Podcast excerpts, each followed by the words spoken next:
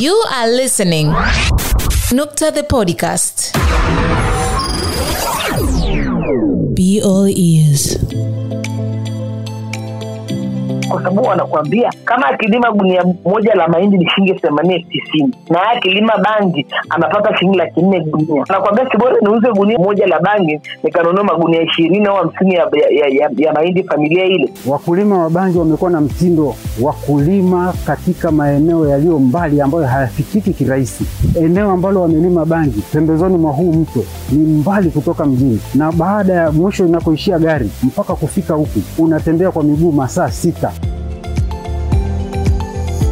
Hujambo msikilizaji wa nukta the podcast. Karibu katika mfululizo wa makala zetu ambazo tumekuwa tukiangazia masuala mbalimbali ya kuhusuyo ikiwemo elimu afya biashara takwimu safari bila kusahau teknolojia. Leo tunaangazia changamoto ambayo imekuwepo nchini tanzania kwa muda mrefu ya kilimo cha bangi ambapo licha ya afua zinazochukuliwa na wadau pamoja na operesheni zinazofanywa kila uchwao na serikali bado ukulima wa zao hilo haramu unaendelea kushamiri. Jina langu ni esau ezra ngumbi. Karibu. Nukta the podcast. mapema agosti mwaka huu serikali ya tanzania iliutangazia umma kukamata magunia 131 ya bangi kilo 120 za mbegu za bangi na kuteketeza jumla ya hekari 489 za mashamba ya bangi mkoani morogoro katika moja ya operesheni kubwa za kutokomeza dawa za kulevya iliyowahi kufanyika nchini. Katika operesheni hiyo kamishna wa mamlaka ya kudhibiti na kupambana na dawa za kulevya nchini tanzania areta selimo alibainisha kuwa wakulima wa bangi hufanya uharibifu mkubwa wa mazingira kwa kuchepusha maji pamoja na kukata misitu ili kufanya kilimo cha zao hilo haramu Wakulima wengi wa bangi wanalima pembezoni mwa mto, wanachepusha maji kunyeshea mashamba yao, lakini pia pamoja na kuchepusha maji, wanazuia hayo maji yasiweze kwenda kwenye maeneo mengine yakahudumia wananchi, lakini pia wanafanya uharibifu mkubwa wa kukata miti katikati ya misitu hii ili kuweza kulima kilimo cha bangi. Kwa hiyo wanafanya uharibifu wa mazingira na kuharibu vyanzo vya maji katika maeneo haya.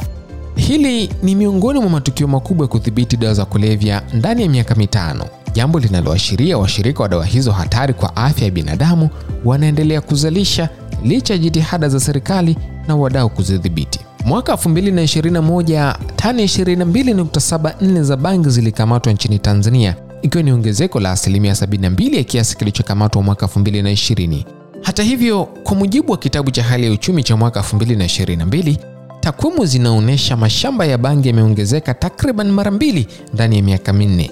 Kutoka mashamba 49 mwaka 2018 hadi kufikia mashamba 87 mwaka 2022 swali linalogonga vichwa vya wengi ni kwa nini kilimo cha zao hilo haramu kinaendelea kushamiri licha ya hatua za kisheria zinazoendelea kuchukuliwa? Nukta the podcast imemwalika mkurugenzi msaidizi wa kituo cha kusaidia waraibu wa dawa za kulevya cha Moshono kilichopo mkoani Arusha, Bi Evelyn Kivuyo, ambaye yeye anatuelezea sababu za ongezeko hili. sababu kubwa ambayo inachangia sana kuongezeka ni kutokana na kwanza familia familia nyingi zina watu ambao wengi ni tegemezi na pale unapokuta labda kwa mfano baba au mama amebaki mwenyewe kwenye familia na ana watoto labda vijana anawalea mwenyewe. Hiyo ni changamoto kubwa sana kwa sababu kijana anapokuwa anakosa uangalizi wa wazazi wawili ni rahisi sana kuingia kwenye makundi na kuharibika tofauti na mzazi mtoto anayelelewa na baba na mama mara nyingi sana baba anapokuwepo kwenye familia inaleta hofu fulani kwamba baba ni kichwa baba ni ana, anakuwa sengine ni mkali kwa hiyo mtoto kuna ile mjevu fulani anakuwa nao kidogo anapunguza ule uhuru. Kwa hivyo nakuta mzazi labda peke yake labda ni mjane analea mtoto mwenyewe wakati mwingine ile mtoto wa kiume anakuwa na ule uhuru wa kutembea kuchelewa kurudi nyumbani sababu anaona ni mama tu. Sasa pale ndo chanzo cha mtoto kuanza kuingia kwenye makundi na pale kwenye makundi sasa ndo nategemea amekutana na kundi gani. La madawa la pombe la bangi na kuanza kujifunza vitu vya vitu mbalimbali. Lakini changamoto ya pili ni ukosefu wa ajira kwa vijana. Vijana akikosa ajira mara nyingi unakutaja anapata misongo au sonona au stress ko nyumbani amekosa labda kazi kwa muda mrefu mwisho wa siku sasa kwa sababu anakuwa na yale makundi ya kukaa nao kupiga stori na nini pale ndo changamoto zinapotokea. Mmoja akianzisha idea labda bwana kwa nini siwe Kwa mujibu wa kamishna elimu, wakulima wa bangi hawalimi karibu na mashamba ya mazao ya chakula ama kibiashara, bali huingia ndani kabisa ya mapori au nyuma ya milima pasipoweza kufikika kirahisi. Wakulima wa bangi wamekuwa na mtindo wa kulima katika maeneo yaliyo mbali ambayo hayafikiki kirahisi. Kwa mfano, katika maeneo haya ya Morogoro ambayo tumefanya hii operation, eneo ambalo wamelima bangi pembezoni mwa huu mto ni mbali kutoka mjini, na baada ya mwisho inakoishia gari mpaka kufika huku unatembea kwa miguu masaa sita. Kwa hiyo wanaamini kabisa hakuna mtu anaweza akafika maeneo haya, hivyo wamejiwekea himaya yao na wanalima kilimo cha bangi uhuru kabisa, wakiamini kabisa kwamba hakuna mtu ambaye anaweza akaja akawasumbua au kuwakamata katika maeneo haya.